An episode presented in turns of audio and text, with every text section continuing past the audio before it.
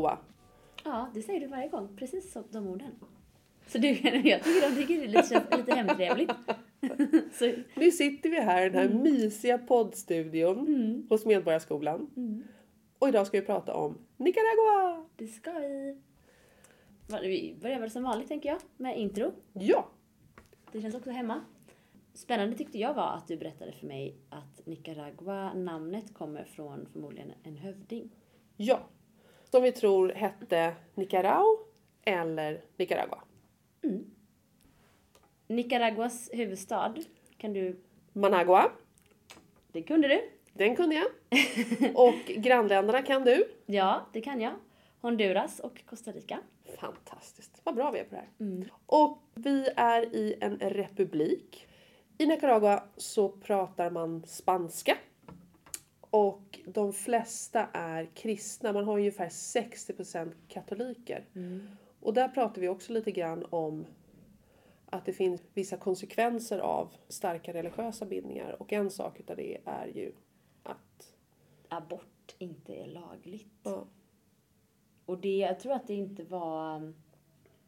Alltså det är inte så att det alltid har varit olagligt. Nej. Utan det blev olagligt för kanske så 10-12 år sedan. ja precis. Så där går det alltså bakåt. Istället för, för framåt för kvinnors rättigheter och val.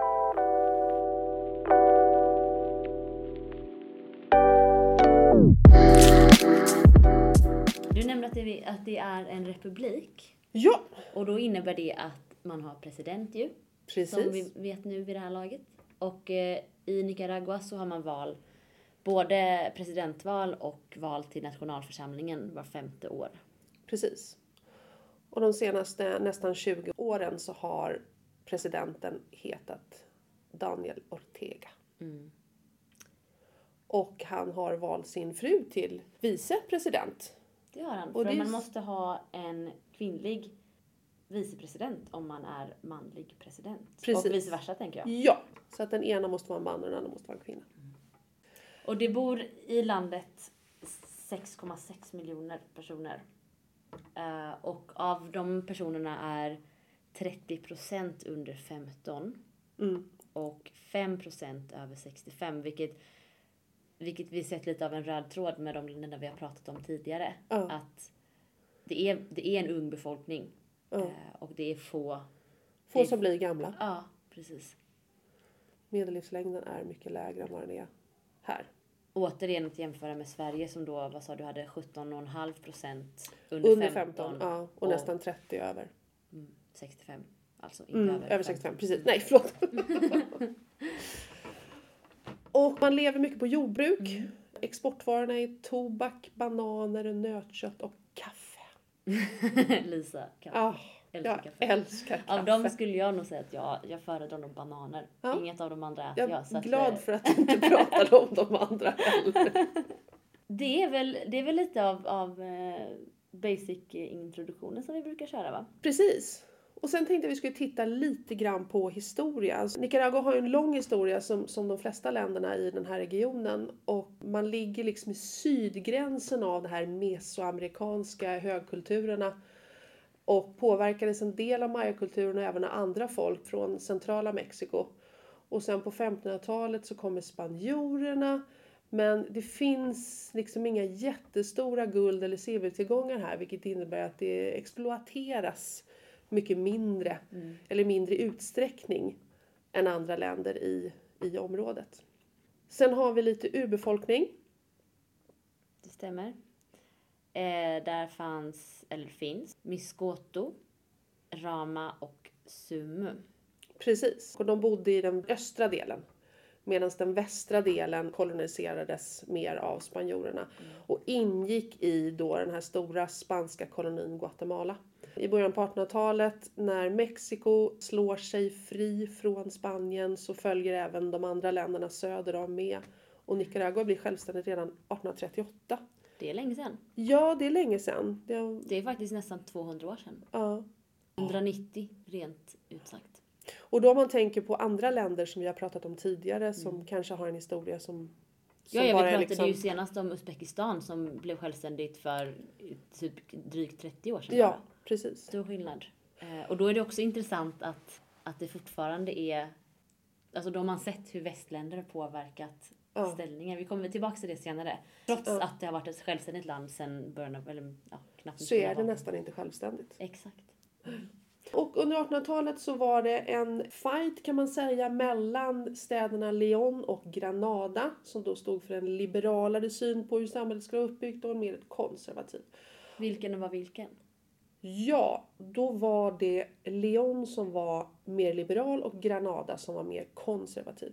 Den här maktkampen höll på i stort sett hela 1800-talet och sen i, när vi kommer in på 1900-talet så kommer familjen Somoza in och tar makten och blir ju liksom en regerande klan som regerade i, tror jag nästan 50 år. Men det här vet Marlene mer om.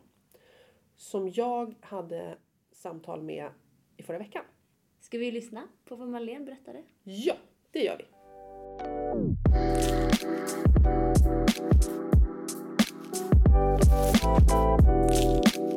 Hej! Idag så sitter vi här med Marlene Sosa Mercado. Och du är med oss på Zoom-länk Marlene från Ecuador.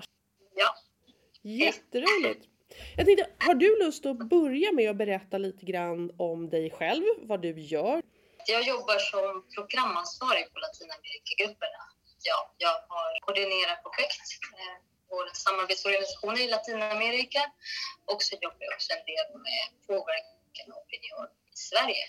Och Latinamerikagrupperna är en systemkritisk organisation som jobbar med sociala rörelser i Latinamerika, främst då urfolk och småbrukare.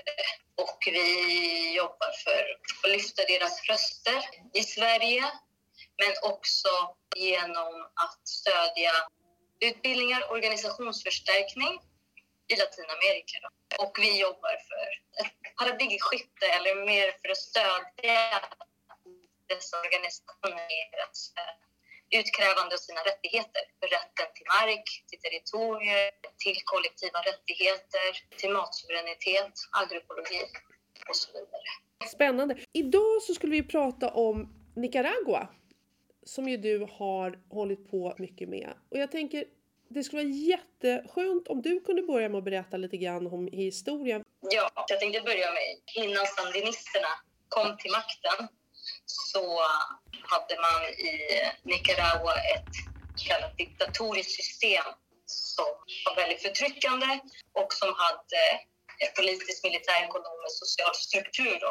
Men de var i makten från 1937 till 1979. Det var en familjedynasti som kallades Somoza Ja, den Anastasia, Anastasia Somoza Garcia som var först president och sen när han dog så tog hans son över. Nicaragua var under den här tiden då väldigt så kallat underutvecklat land, fast jag inte gillar ordet, med två miljoner invånare ungefär och eh, man hade en analfabetism som var större än 50 procent i den vuxna befolkningen. Och den var på 90 procent för kvinnor på landsbygden. oj, ja. Så det var en, ehm, ja, men ett land som knappt var, hade någon kommunikation med väst. Det var mest baserat på jordbruk och i den sektorn eh, dominerade småbrukare som hade små lotter eh, och som, eh, som var situerade också i de sämsta markerna därför att de hade blivit förskjutna progressivt av den här eh, diktaturen till de här sämsta markerna. Eh, samtidigt parallellt så fanns en stor andel godsägare med stor egendommark som producerades främst för export. Det var handlade om kaffe, bomull, socker, bananer, tobak som hade beslagtagit de bästa markerna. Hon har räknade med hög nivå av elektrifiering och låg andel arbetare på permanent basis. Industrialiseringen var väldigt begränsad. Det fanns ingen utvecklad arbetarklass, varken på landsbygden eller städerna. Och som jag nämnde tidigare så var det viktigaste sektorn i ekonomin jordbruksprodukter och de här var i händerna då på stora markägare, oligarkin. Och under den här perioden då av misär och fattigdom och också förtryck mot småbrukare, bönder, folk som motsatte sig diktaturen, då kom en grupp ungdomar ihop och valde att skapa en väpnad organisation som skulle kallas för Frente Sandinista de Liberación Nacional. På svenska blir det då Sandinistiska fronten kanske för, för, eh, för nationell frihet. Ja, de här var då influerade eller ja, var inspirerade av den kubanska revolutionen för 1960. Ja. Eh, de var antiimperialister, eh, antisionisser och ville störta den här diktaturen. De ville göra en revolution och de erkändes som, som marxist-leninister, vänstersocialister, men som var beväpnade. Mm. Och i och med att det fanns en stor förtryck av Somoza-regimen under den tiden så hade de här en backning av folket. Man såg i dem ett hopp och man ville ha förändring för att folket led väldigt mycket under den här perioden.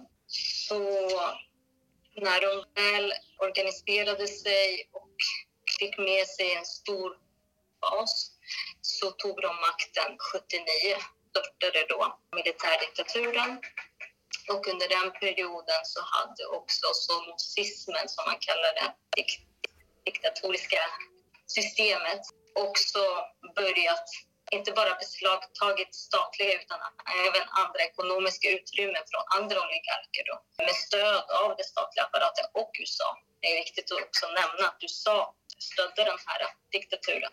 USA stödde Somoza. Ja, så att det, och jag förklarar det för att det har att göra också sen när man tittar på hur USAs inflytande och försök till att intervenera i Nicaragua har varit konstant.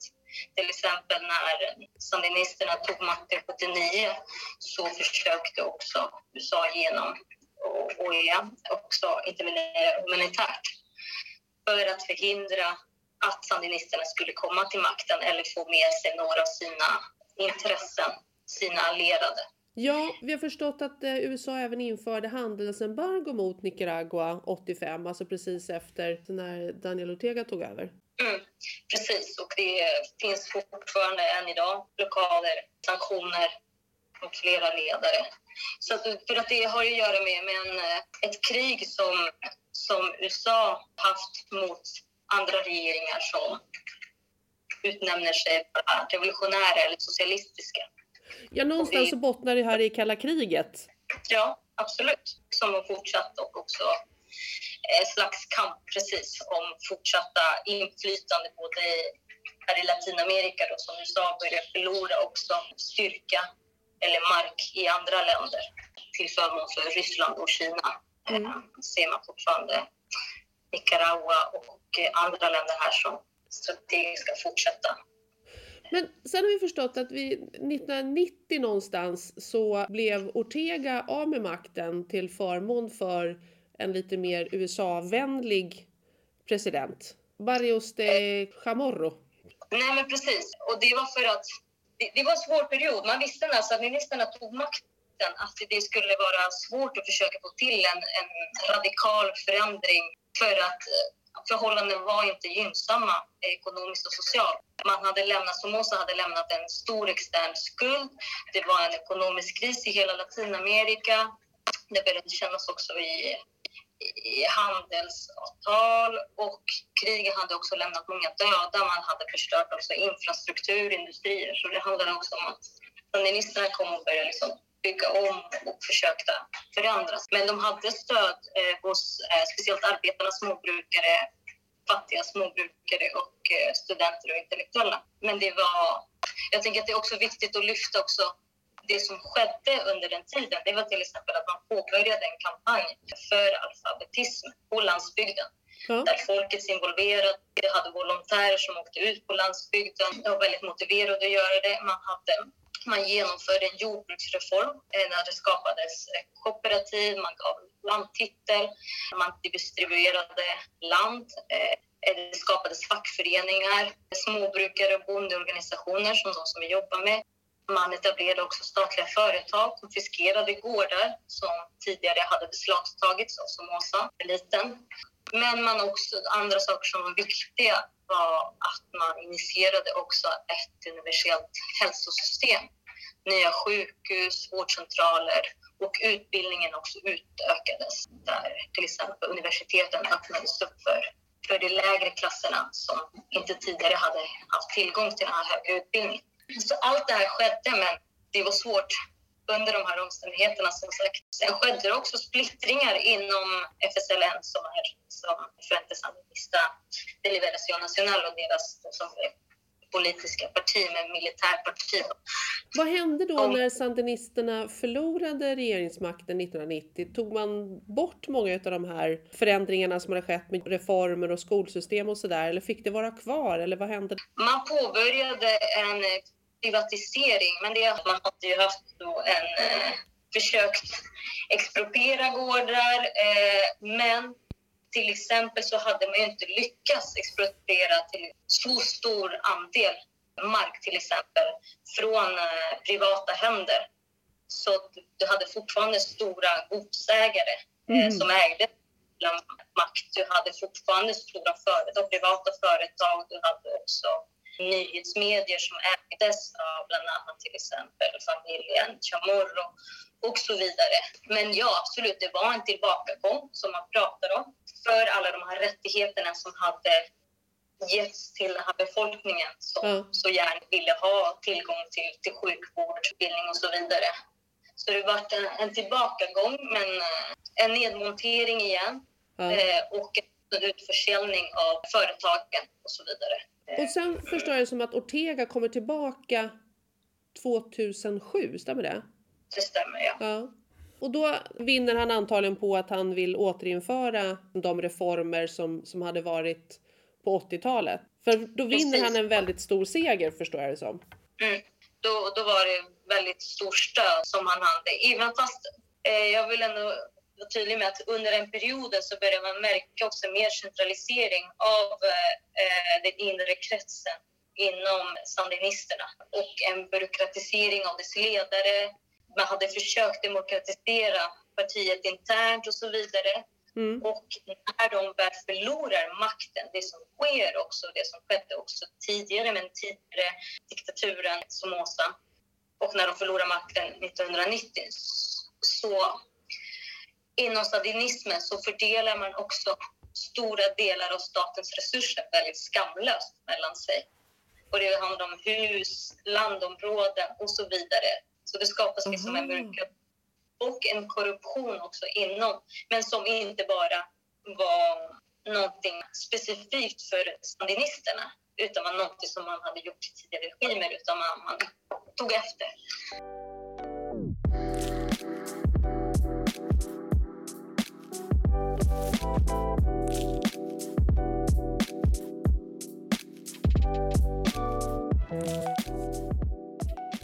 Eftersom Ortega väljs igen då 2007 och det är ganska lång tid som har passerat. Det är ju 27 år. Blir det inte det? Nej, det blir 17 år. I alla fall lång tid. Eh, från att han har varit president, när han kommer tillbaka så känns det som att då måste man ju ändå, om man vinner en sån jordskredsseger som han gjorde då, så känns det som att han måste ha kommit med någonting som gjorde att han, att han kunde vinna det valet. Absolut, för det finns ett, det är ett politiskt projekt som ändå har väldigt stort stöd inom arbetarklassen, inom småbrukare, av de mest marginaliserade grupperna. Och också att man ville fortsätta den här äh, revolutionen som man inte hann slutföra Ja. så som de målade upp det. Och eh, absolut, för flera utav de som var med och kunde erfara revolutionen från 79 till, till 90, alltså att det var för kort tid för att kunna göra de här så kallade radikala, mer radikala förändringarna av strukturer Ja. Men såg de ett hopp i och med att man då gick tillbaka till en nyliberalism. Såg hur ekonomin gick dåligt, hur privatiseringen påverkade befolkningen, hur eh, vad heter de här, structural adjustment projects från EFM, strukturanpassningsprogrammen, Ja. påverkade den lokala ekonomin och, och befolkningen och hur eh, fattigdomen ökade i landet. Då såg man också, ja, men här finns det någon som faktiskt vill förändra någonting för den stora majoriteten, för folket. Och det vi har kunnat se också, det är under den här, eh, från 2007 och till nuläget. Ja, för det- det också skulle bli min- Nästa fråga liksom, vad, vad har hänt sedan 2007? Har det blivit bättre för den stora delen av befolkningen? Förutom att vi vet självklart att det liksom en diktatur idag där det inte finns så mycket rättigheter för människor och ingen yttrandefrihet och sådär. Men har människor fått det liksom bättre tillgång till utbildning och tillgång till mat och, och, och sånt? Och jag tänker det är viktigt för att jag, utåt så, så målar man upp det som att det är ja, men bara det negativa. Det är klart, det finns ju flera aspekter där som du nämner, flera rättigheter och eh, friheter som har eh, begränsats. Men ja, det går, det går att hitta i också rapporten från FNs högkommissarie för, och högkommissarie för mänskliga rättigheter. Där under det senaste decenniet så har, det haft, liksom, har landet haft betydande resultat för att minska fattigdomen, spädbarnsdödligheten mm. och till, till rätten till, eh, för, ja, rätten till mat, till adekvat mat. Men som nu är hotade och ja, har påverkats såklart negativt på grund av pandemin men också efter protesterna 2018 som gjorde att ja, ekonomin blev dålig igen på grund av att folk var rädda för att investera. Ja, men det var osäkert läge och så vidare. Och sanktioner och så vidare. Men eh, det finns också uppgifter för till exempel där regeringen under 2018-2019 lyckades begränsa effekterna av eh, av chockerna i finanspolitiken. Man, hade, man bibehöll stora sociala utgifter som en budgetprioritering, speciellt inom hälsa och utbildning och hade flera åtgärder för att bekämpa fattigdomen genom nationella program som nollhungerprogram och solidariska bidrag och så vidare. Så det finns de här... Till exempel så har också Nicaragua en hög grad av matsuveränitet man producerar mat som man konsumerar inom landet och exporterar till och med. Ja. Basgröt är eh, frijoles, bönor och tortillas och så vidare. Så landet är nästintill självförsörjande just när det gäller mat? Eller de har hög grad. Och ja, jag kan kanske inte säga nästintill, men hög grad av matsuveränitet när du jämför det också med andra centralamerikanska länder ja. eh, som inte har det med Sverige som absolut inte har det. Vi importerar nästan all mat som vi konsumerar. Ja. Och det är sådana saker man till exempel inte pratar om. Men det, det betyder väldigt mycket för, den, för familjen på landsbygden som har begränsade resurser att kunna ha mat och tillgång till mat. Det är liksom basala, basala behov.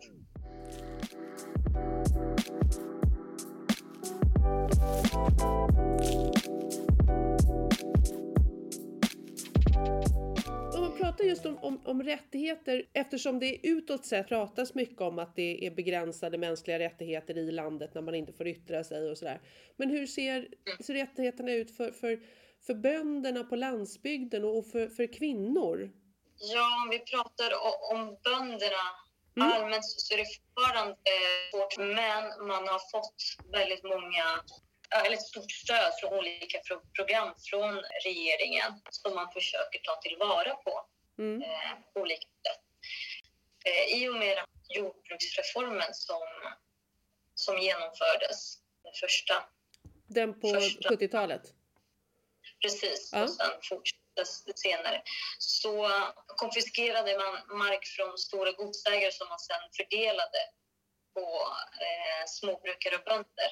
Men de var inte så omfattande som man kanske hade hoppats? Ja, det hade att göra med att man var tvungna att garantera en viss produktion. Eh, Men eh, det fortsätter vara en fråga om rätten till mark. Rätten till mark till småbrukare är fortfarande någonting som bönderna och småbrukarna kräver. Däremot, du har många arbetare som organisationer som vi bland annat samarbetar med ATC. De försöker organisera arbetare på de här olika gårdarna för att kräva att de ska få sina rättigheter, till exempel ja, sjukrätt till sjukvård och sin eh, lön i tid och så vidare. Och kvinnor ska få gå på läkarbesök och så vidare, skyddsutrustning. Samtidigt så försöker man också förändra jordbruket och applicera en jordbruk som är mer, mer i harmoni med, med naturen, om man säger så. Och natur och människa där man inte använder växtgifter, eh, använder mer eh, organiska medel, mm. agroekologiska medel. Och det handlar också om då, det är en hel process där man försöker förändra hur man har brukat jorden tidigare mm. och kan bruka jorden nu som inte skadar miljön men inte skadar människan. heller. Och är det här någonting som Ortega Morillo-regim försöker driva igenom eller kommer det från bönderna? Det här är förslag som har kommit från, från bönderna och småbrukarna Ja. som man har fått igenom inom uh, Ortega regimen man kallar det så, och fått stöd för vissa program till exempel så finns det också eh, eh, en lag som pratar om eh, matsuveränitet och matsäkerhet. Men det är en lång väg att gå från lag till att implementera det. Så Mm. det finns vissa program som, eh, som ger vissa fördelar till bönderna så, och där de också ser i, ja, i samarbete med olika ministerier att de faktiskt kan ha någon slags inflytande eller deltagande. Men det är fortfarande en lång väg kvar, om man säger så.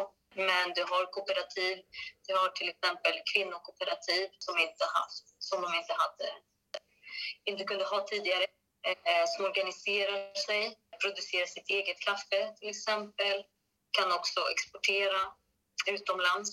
Hur ser annars situationen ut för kvinnor i Nicaragua? Enligt rapporten från, eh, från FNs högkommissarie om mänskliga rättigheter och situationen i Nicaragua senaste tiden så kunde de också faktiskt påvisa att Nicaragua har gått framåt eh, gällande jämställdhet mellan könen och det gäller framför allt den politiska representationen. Nicaragua har faktiskt, eller 2020 hade i alla fall femte plats i kvinnlig empowerment internationellt. Och det är kvinnor i politiska poster. Och man skapade också ett kvinnoministerium.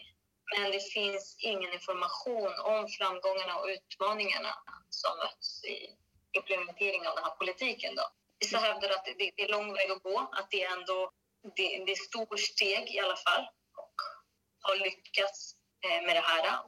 Och till exempel så har kvinnorna tillgång till, eh, till mödravård mycket enklare. De hade inte det tidigare. Du har flera också vårdcentraler ute på landsbygden. Men våldet mot kvinnor fortsätter vara hög Ja. eh, och ökat under pandemin, eh, så som i flera andra länder också. Och officiella siffror pratar om 11 fall av feminicidier, som Mm. är så kallade våldsbrott mot kvinnor för att det är kvinnor. Medan civilsamhällsorganisationer eller kvinnoorganisationer pratar om eh, till exempel 70 fall. Och det här var under 2020. Så det finns olika siffror för vad man säger, officiella siffror och från civilsamhällsorganisationer. Flera av de här förövare har inte heller dömts utan till exempel av 11 så blev bara fyra dömda. Man misstänker också att det handlar om ett dekret från 2014 som reglementerar lagen 779 om våld mot kvinnor för Mm. att förebygga våld. Och att en del av orsaken kan vara att den begränsar den här definitionen av feminicider till endast mord i, i nära relationer. Men man pratar också om brister i rättsväsendet där man till exempel har inkorporerat i lagen 779 att en medlem är offer och förövare som är något som också ökar risken för straffriheten och utsätter ja, men offer för en heter det, repressalier, vad man ska kalla det för um, återviktimisering. Sen har Nicaragua en av, eh, en av de länderna i regionen som har mest tidiga graviditeter och det fortsätter öka. Och det är också i och med att landet har ett totalförbud mot abort där Ortega-regimen gjorde en pakt med, med högern och kyrkan och totalförbjöd abort eh, 2016 och det var för att vinna valet därefter. När eh, terapeutisk abort, eh, abort när kvinnans liv eller hälsa är i fara hade varit laglig i nästan hundra år. Ja. Så det var ett stort slag mot eh, kvinnoorganisationer och eh, kvinnorättsförsvarare. Mm.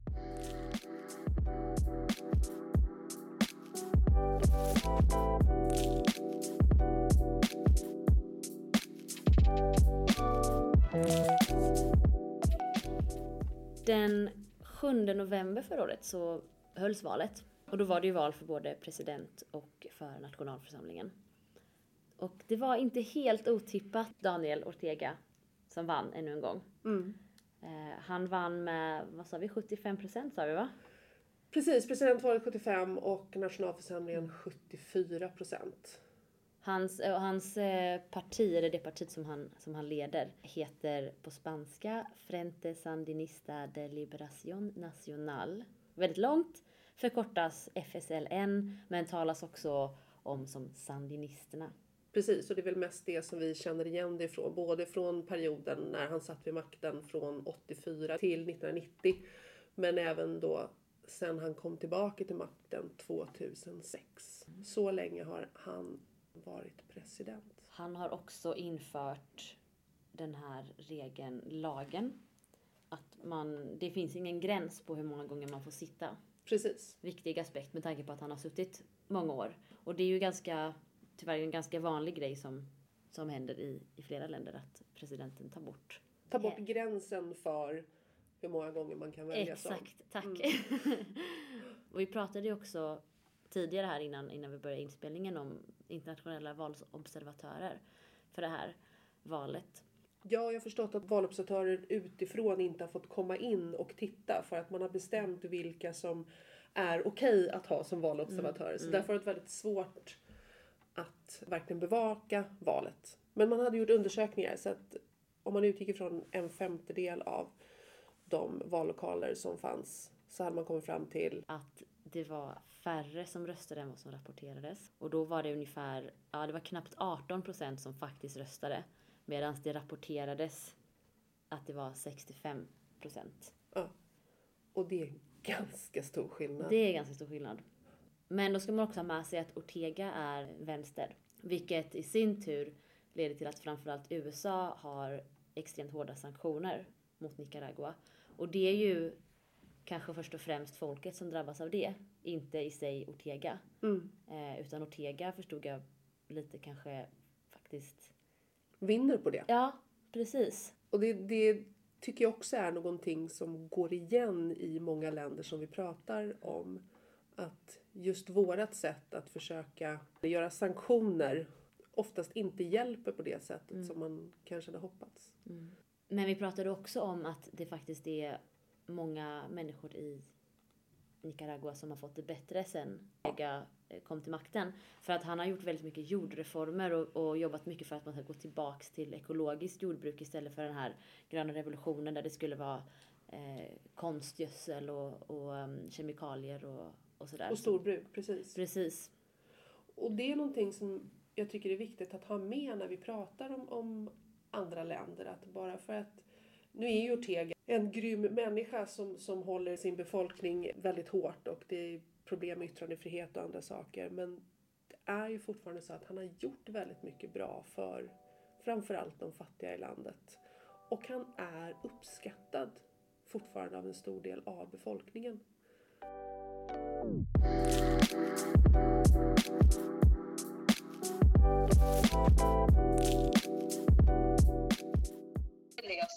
Tänker att sandinismen som politiskt projekt har stort stöd i befolkningen. Just för att det har ett klassperspektiv. Eh, många känner sig identifierade med projektet som sådant. Nu pratar jag inte om personer, Murillo och eh, Ortega, utan som projekt som sådant. Och eh, absolut, och man har ju en väldigt stark inom sandinismen en anti-imperialistisk hållning mot intervention, mot USAs inflytande och en slags tanke om att man faktiskt vill bestämma själv sin egen utveckling och vara med och också bygga den. Men man tillåts inte det på grund av press. Sen sandinismen kom till makten har de varit hårt pressade. Jag tror det är väl det, är väl det bästa liksom, när människorna får, får sina rättigheter tillgodosedda men också kan lära sig mer om sina rättigheter, som de frågorna som vi jobbar med, kan få sina röster hörda, organisera sig, kräva sina rättigheter och det är så förändring kan, kan ske. Mm. Det utbröt ju stora protester 2018 som jag tror grundade sig i att man gjorde om pensionssystemet och då var det både pensionärer eller äldre som gick ut men så var det samtidigt studenter som gick ut i de demonstrationerna och regimen slog ner väldigt hårt på det här. Det var väldigt många döda. Vad, Mm. hur skulle du beskriva vad de protesterna handlade om? Det var väl kanske det utlösande faktorn var kanske just att man hade det här pensionssystemet och att det var en rekommendation också från IMF och eh, befolkningen hade redan det svårt ekonomiskt. Men jag tror också, där pratar man väldigt mycket om att det var studenter, det var kanske mer urbanbaserat. Men många var väldigt trötta på regeringen. Man hade sett väldigt mycket av eh, centralisering av makt hos eh, familjen Ortega Murillo och flera av deras eh, barn i ledande poster, politiska poster. Så en stor korruption. Men jag vill nog också säga att det finns en annan del där det, där det var USA-stödda också krafter stödde också att man skulle ut och demonstrera och också en demonisering av allting som hade skett. Så att jag tror det är en blandning av allting.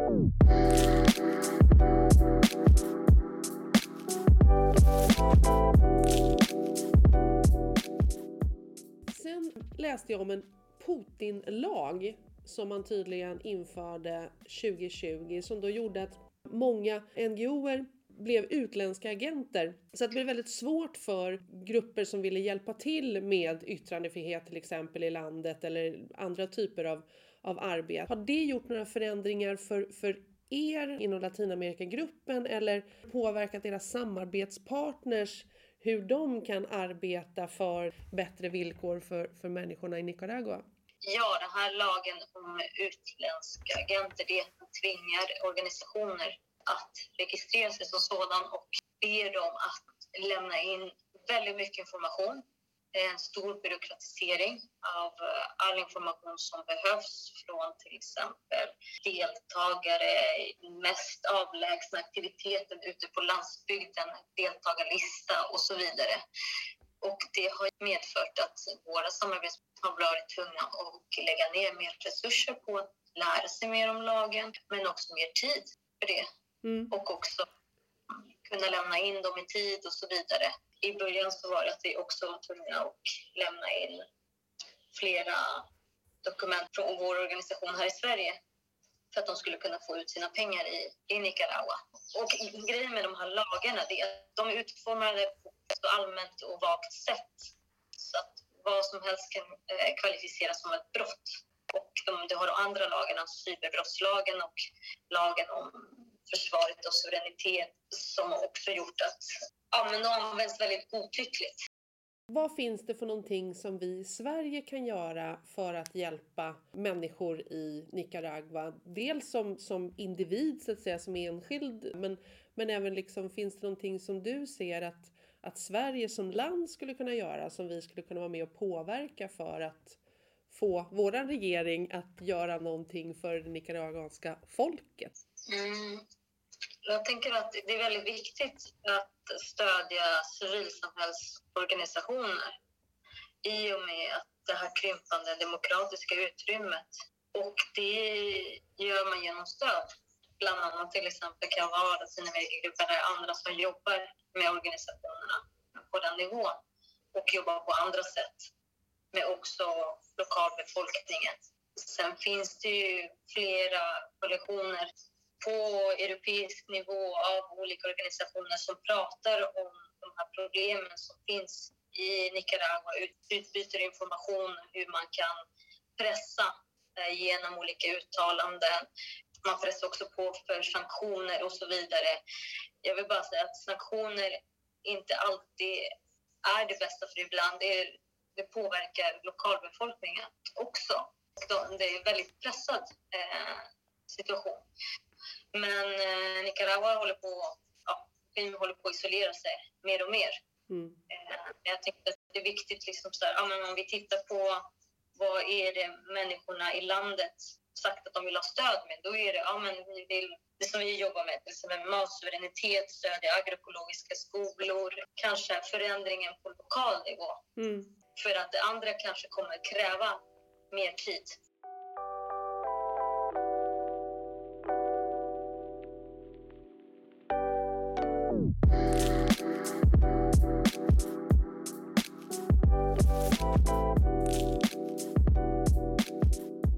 Som avslutning Marlene, skulle du kunna berätta lite mer om, om vad ni gör och vad era samarbetspartners gör i Nicaragua? Ja, vi, har, vi samarbetar med ATC som är en organisation som organiserar lantarbetare i, i Nicaragua men också i hela regionen, centralamerikanska regionen och hela Latinamerika. Och de jobbar för rätten till mark, territorier, rätten till matsuveränitet, kvinnors rättigheter och så vidare. Och de organiserar arbetare på de här olika på fabriker, till exempel tobaksfabriker, men också på eh, godsgårdar där arbetare plockar kaffe, bomull och så vidare. Men en viktig del i det här arbetet som våra organisationer gör, det är arbetet med agroekologi och matsuveränitet. Till exempel så har man skola där som är en institut av eh, agroekologiska studier i Latinamerika där ungdomar utbildas både tekniskt och eh, politiskt om uh, agroekologi, hur man kan eh, producera först egen, egen konsumtion men också med hänsyn till miljö, kultur och så vidare.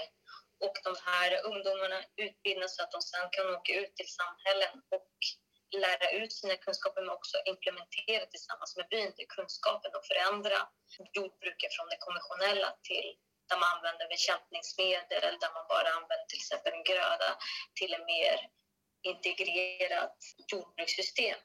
Så det är väldigt, någonting som är väldigt viktigt, ett arbete som våra samarbetspartners gör. Eh, sen har du också kvinnliga kooperativ som också jobbar med att producera sina egna produkter såsom kaffe, som jag nämnde tidigare. Och det är också så viktigt att de producerar och vill byta modell inte basera sig på en kapitalistisk produktionsmodell där man exploaterar som sagt kroppar, mark, resurs, naturresurser utan man vill liksom jobba i harmoni med, med naturen. Mm. Ja, sen jobbar de också med olika naturmedicin, medicinska plantor som hjälpte väldigt mycket under pandemin som ett sätt för folk som inte har mycket resurser att kunna använda sig och veta och kunna förstå mer hur man använder de här plantorna då, eh, för medicinskt syfte. Och eh, det man försöker också utveckla ännu mer det är eh, lokala marknader, så kallade bondemarknader där producenterna kan sälja sina produkter direkt till konsumenterna. Och så som jag nämnde tidigare så försöker ju också våra samarbetspartner så gott det går dra nytta av de olika projekten som erbjuds av eh, de olika statliga eh, institutionerna. Och sen jobbar man också mycket eh, mot våld. Det finns juridiskt som man, som man ger de här kvinnorna till att kunna göra anmälan för våld men också prata om sina rättigheter man håller på att utveckla en feminism, småbrukarfeminism från kvinnornas perspektiv med också klassperspektiv som är antikapitalistisk, antikolonial och så vidare. Också för att förstå skillnaden mellan den feminismen och kanske en annan som inte är representativ för de här kvinnorna som jobbar på, på landsbygden som har andra primära behov, mm. som till exempel mat på bordet, sjukvård och så vidare. Ja, men precis. Det är det våra organisationer jobbar med kort. Ja. Jättekul att ha dig med. Du kan otroligt mycket om det här. Tack att du tog dig tid. Tack så mycket.